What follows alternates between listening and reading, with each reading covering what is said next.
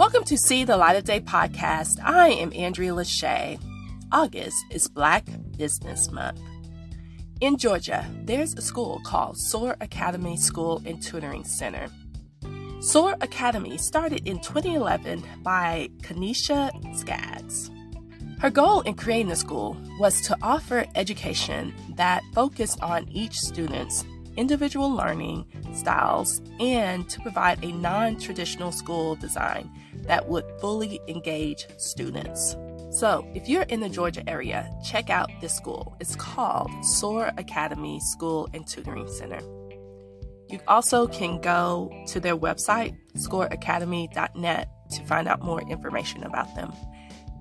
This is See the Light of Day podcast. I am Andrea Lashea. Remember to love God, love yourself, and love others. Peace and love.